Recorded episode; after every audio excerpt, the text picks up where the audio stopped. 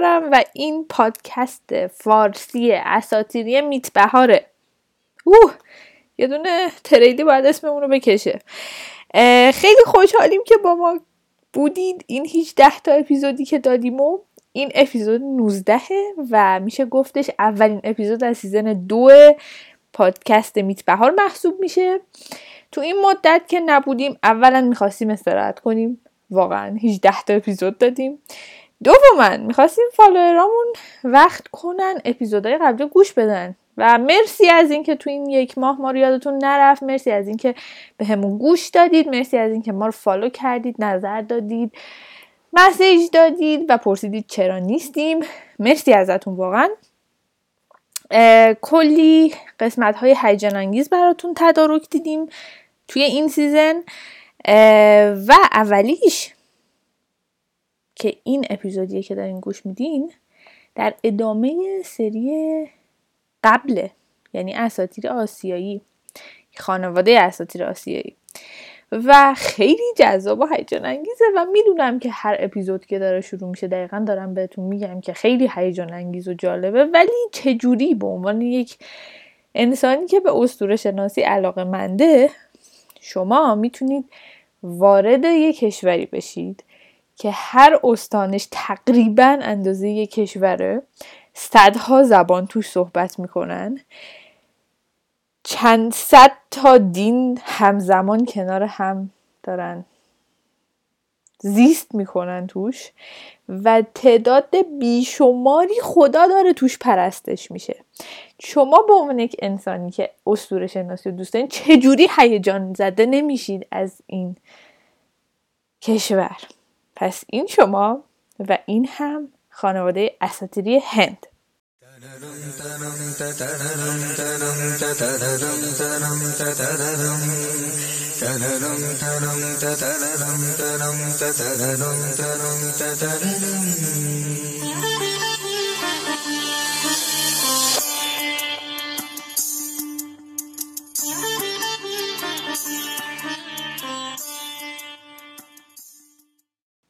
یه چیزی بهتون بگیم این که این اپیزودی که شما الان داریم میشنوین در واقع قرار بوده که یک دونه اپیزود باشه و اون یه دونه اپیزود ضبط شد و تموم شد و اینا. ولی وقتی که یه ذره خودمون مرورش کردیم متوجه شدیم که خیلی مختصر مفیده و اگه بخوایم فقط یه اپیزود راجع به اساتیر هند بدیم خیلی باید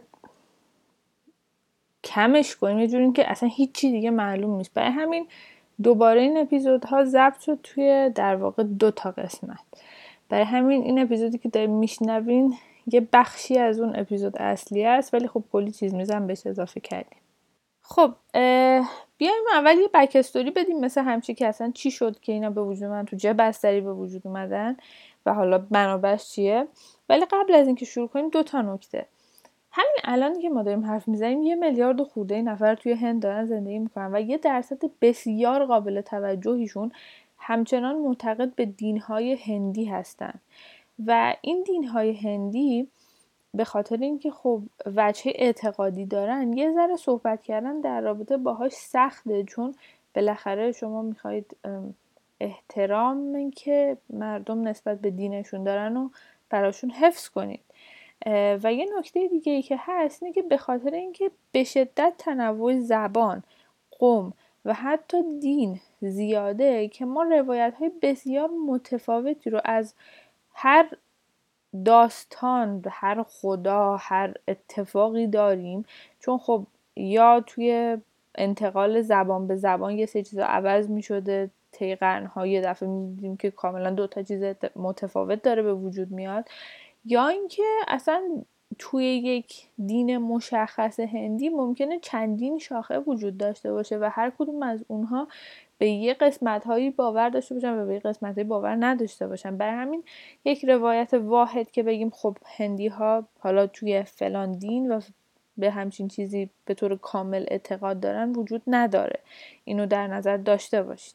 فوکوس ما توی این اپیزود روی هندویسمه. که حالا براتون توضیح میدیم که چی شد که اصلا به وجود اومد. ولی اول یه ذره خود لغتش و اینکه اصلا یعنی چی صحبت کنیم. ببینید هندویسم اگه الان بریم بپرسید که بیشترین دینی که تو کل دنیا بهش اعتقاد وجود داره اولیش مسیحیت بعد اسلام بعد هندویسمه. حدودا یک میلیارد و فکر می‌کنم 300 میلیون نفر بهش اعتقاد دارن. ولی یک دین یک پارچه نیست. از توش کلی شاخه های مختلفی به وجود اومده. مثلا مثل جینیسم مثل بودیسم. اینا زیر مجموعه های و اگه بخوایم خیلی کلی صحبت کنیم هندویسم به جای اینکه یک دین مشخص باشه یه فرهنگ مشخصه که توش وجوه اعتقادی هم هست.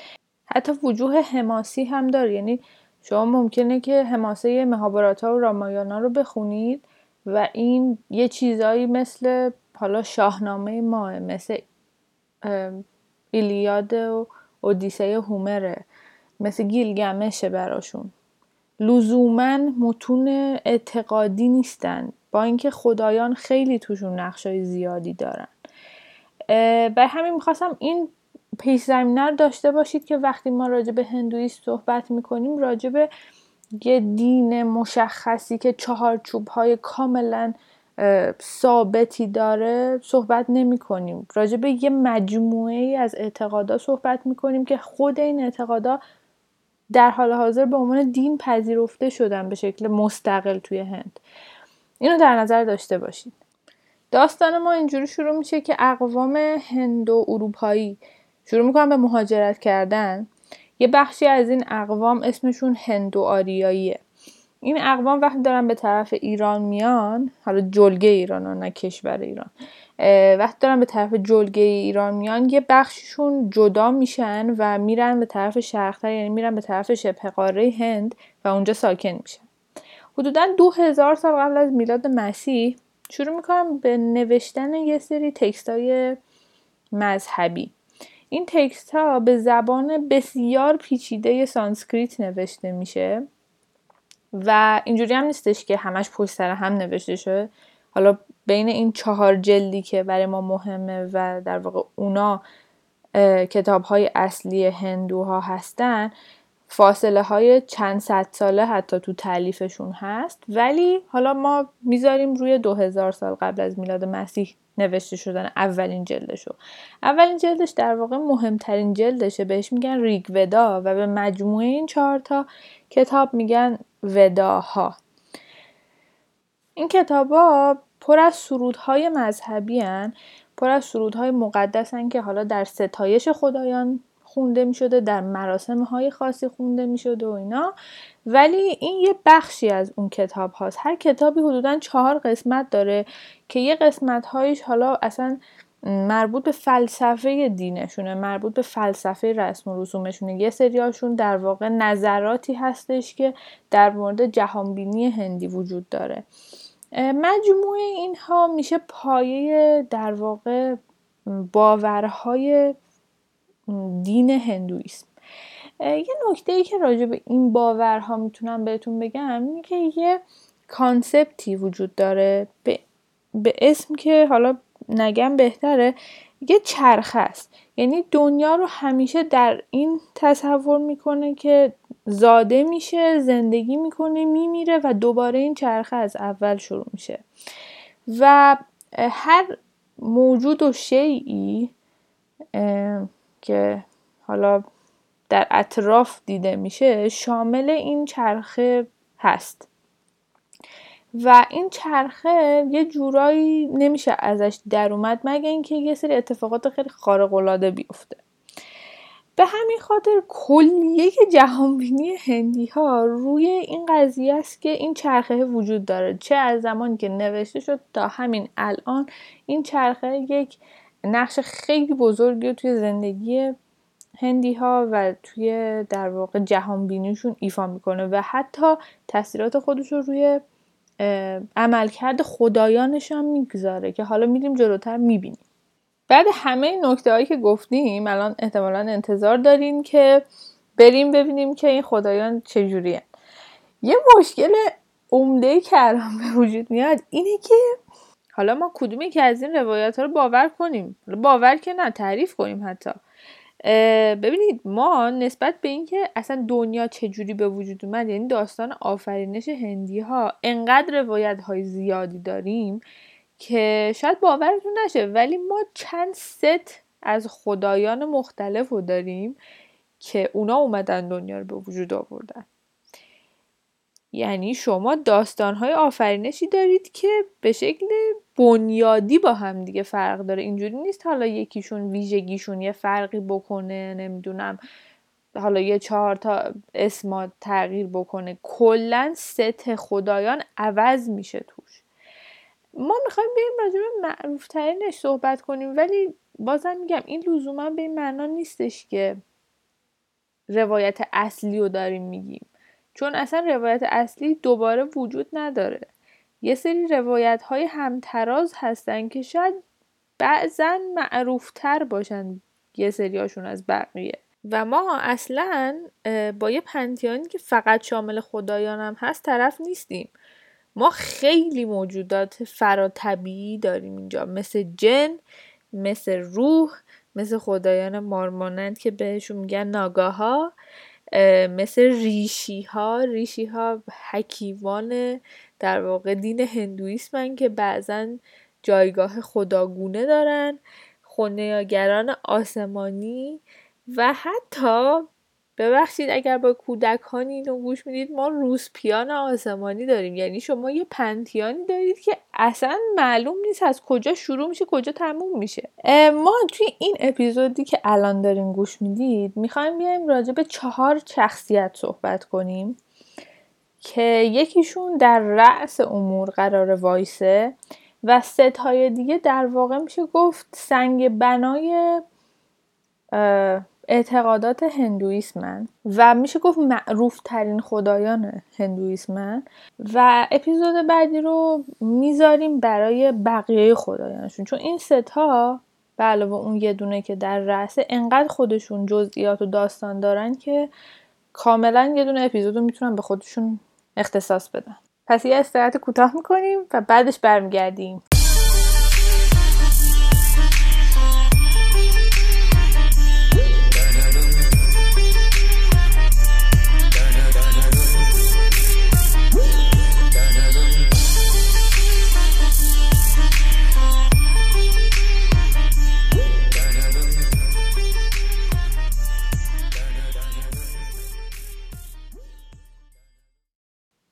اولین کسی که باهاش سر و کار داریم و بهتون گفتم که در رأس اموره یه شخصیتیه به اسم براهمان.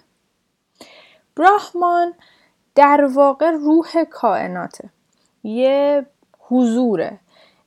یه نیروه که کل دنیا از اون به وجود اومده و اون پشت تمامی اجزای کیهانیه. و وقتی که موجودات از بین میرن در نظر ما یعنی به شکل فیزیکی همچنان جزو براهمان هستند در واقع همه خدایان همه اجسام تمام موجودات فراتبیعی هر جوری که فکر کنید که یه چیزی ممکنه تو کل کیهان شناسی هندویی وجود داشته باشه یا بخشی از براهمانه یا یه جلوه از براهمانه. چیزی هم که هست باید در نظر بگیرید که نمیشه نشونش داد. شما چجوری روح کائنات رو می‌خواید به تصویر بکشید یا مجسمه ازش بسازید؟ خب خیلی ناملموسه. مخصوصا وقتی شما دارین راجع به آدمایی صحبت می‌کنین که دو هزار سال قبل از میلاد مسیح زندگی می‌کردن.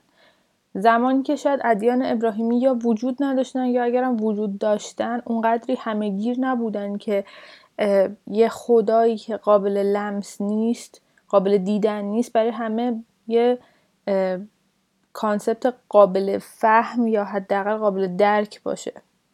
در نتیجه چه اتفاقی میفته براهمان تبدیل میشه به سه تا خدا که نشون دهنده سه وجه اصلیشن. این سه تا خدا اسمشون براهما شیوا و ویشنو هن. که معروفترین و قدرتمندترین خدایان دین هندویسم محسوب میشن.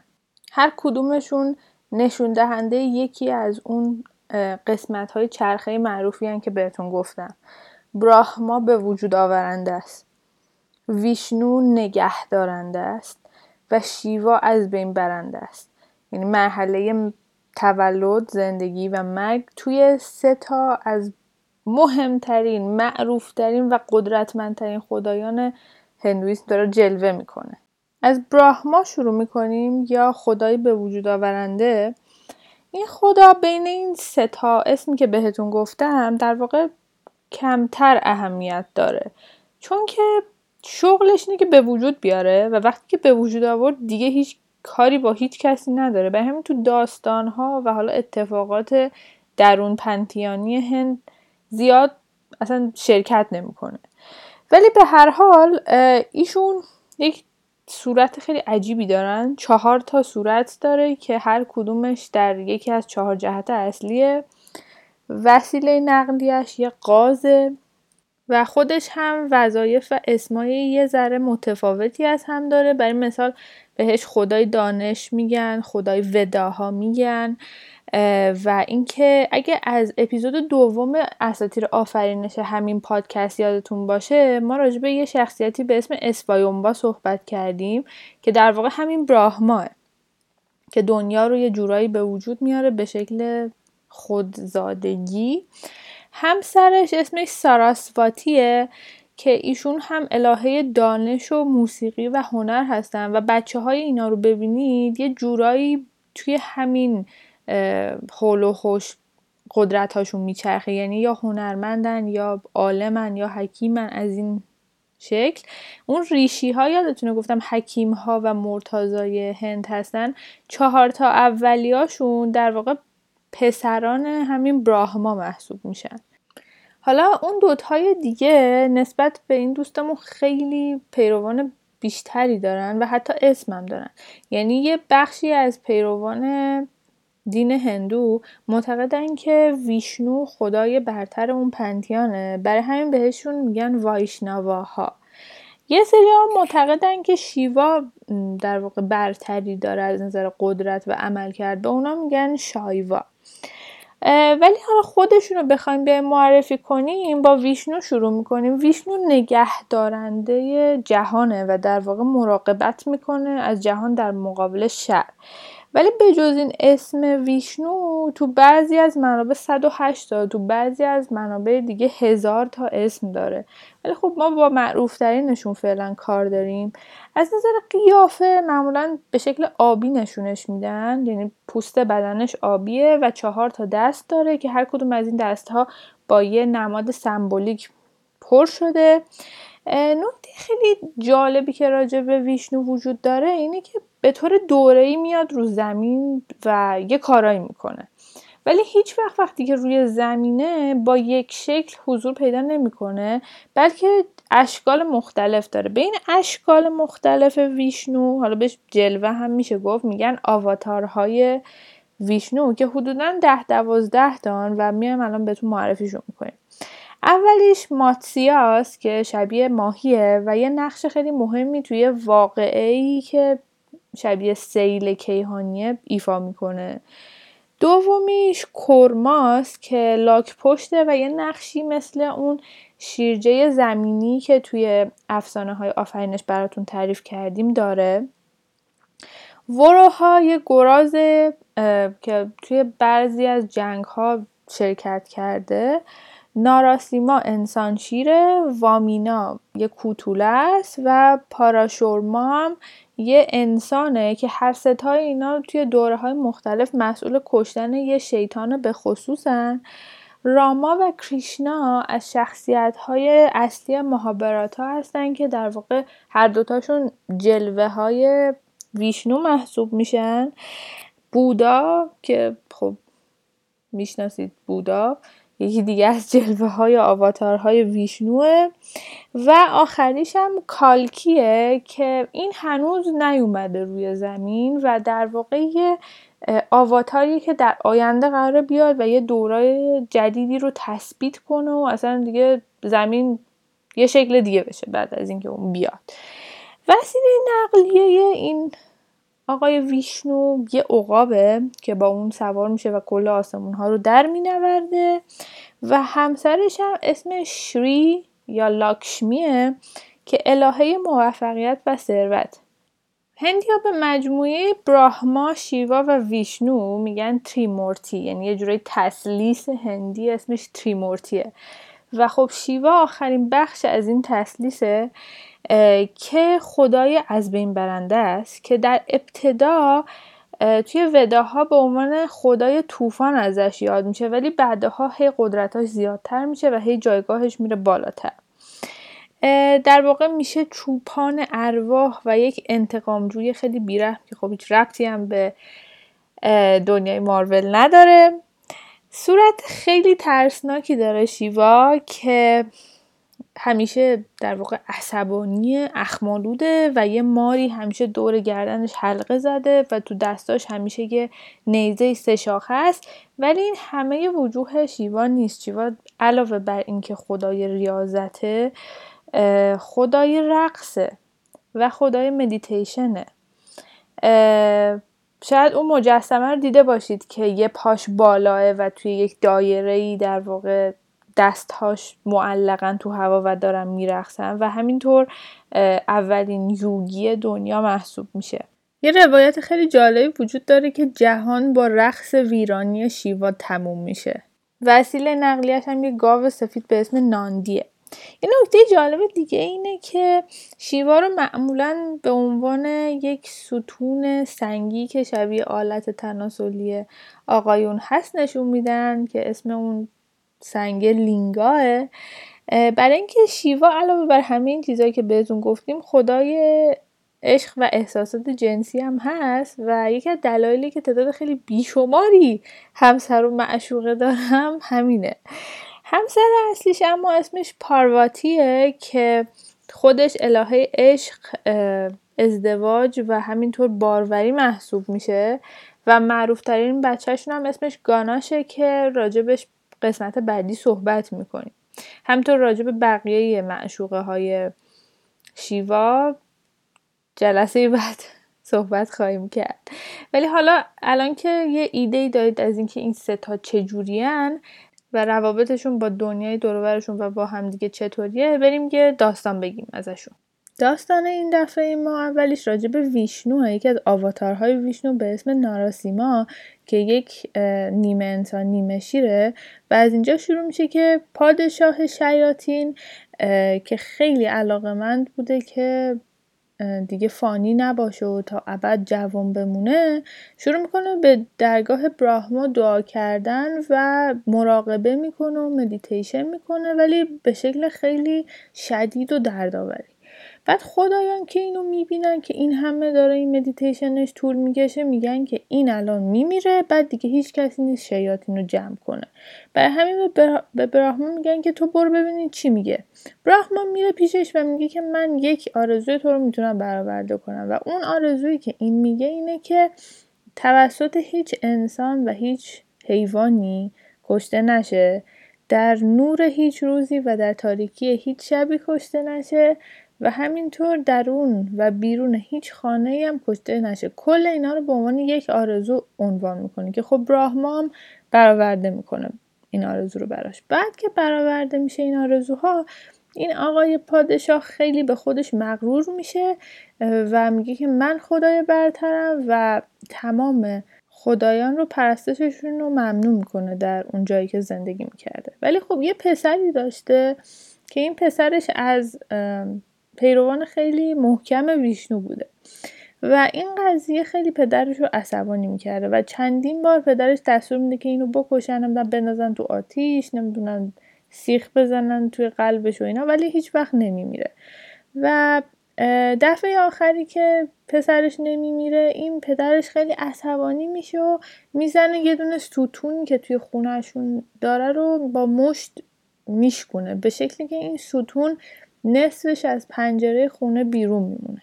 همون موقع ویشنو روی این ستون به شکل یک نیمه انسان نیمه شیر ظاهر میشه و به در واقع اون پادشاه اعلام می‌کنه که من اومدم که انتقام این پیرو عزیزم از تو بگیرم و اون حمله می‌کنه به ویشنو که در واقع از روی اون ستون پندازشش پایین ولی خب نمی‌تونه و از اونجایی که این ستون نه داخل خونه بوده نه خارج از ستون بوده و ویشنو به شکل یه هیبریدی از انسان و حیوان بوده و همینطور زمان روز عصر بوده یعنی نه صبح بوده نه شب بوده ویشنو موفق میشه که بالاخره اینو بکشه و پادشاهی شیاطین رو بده به پسرش که از پیروان ویشنوه.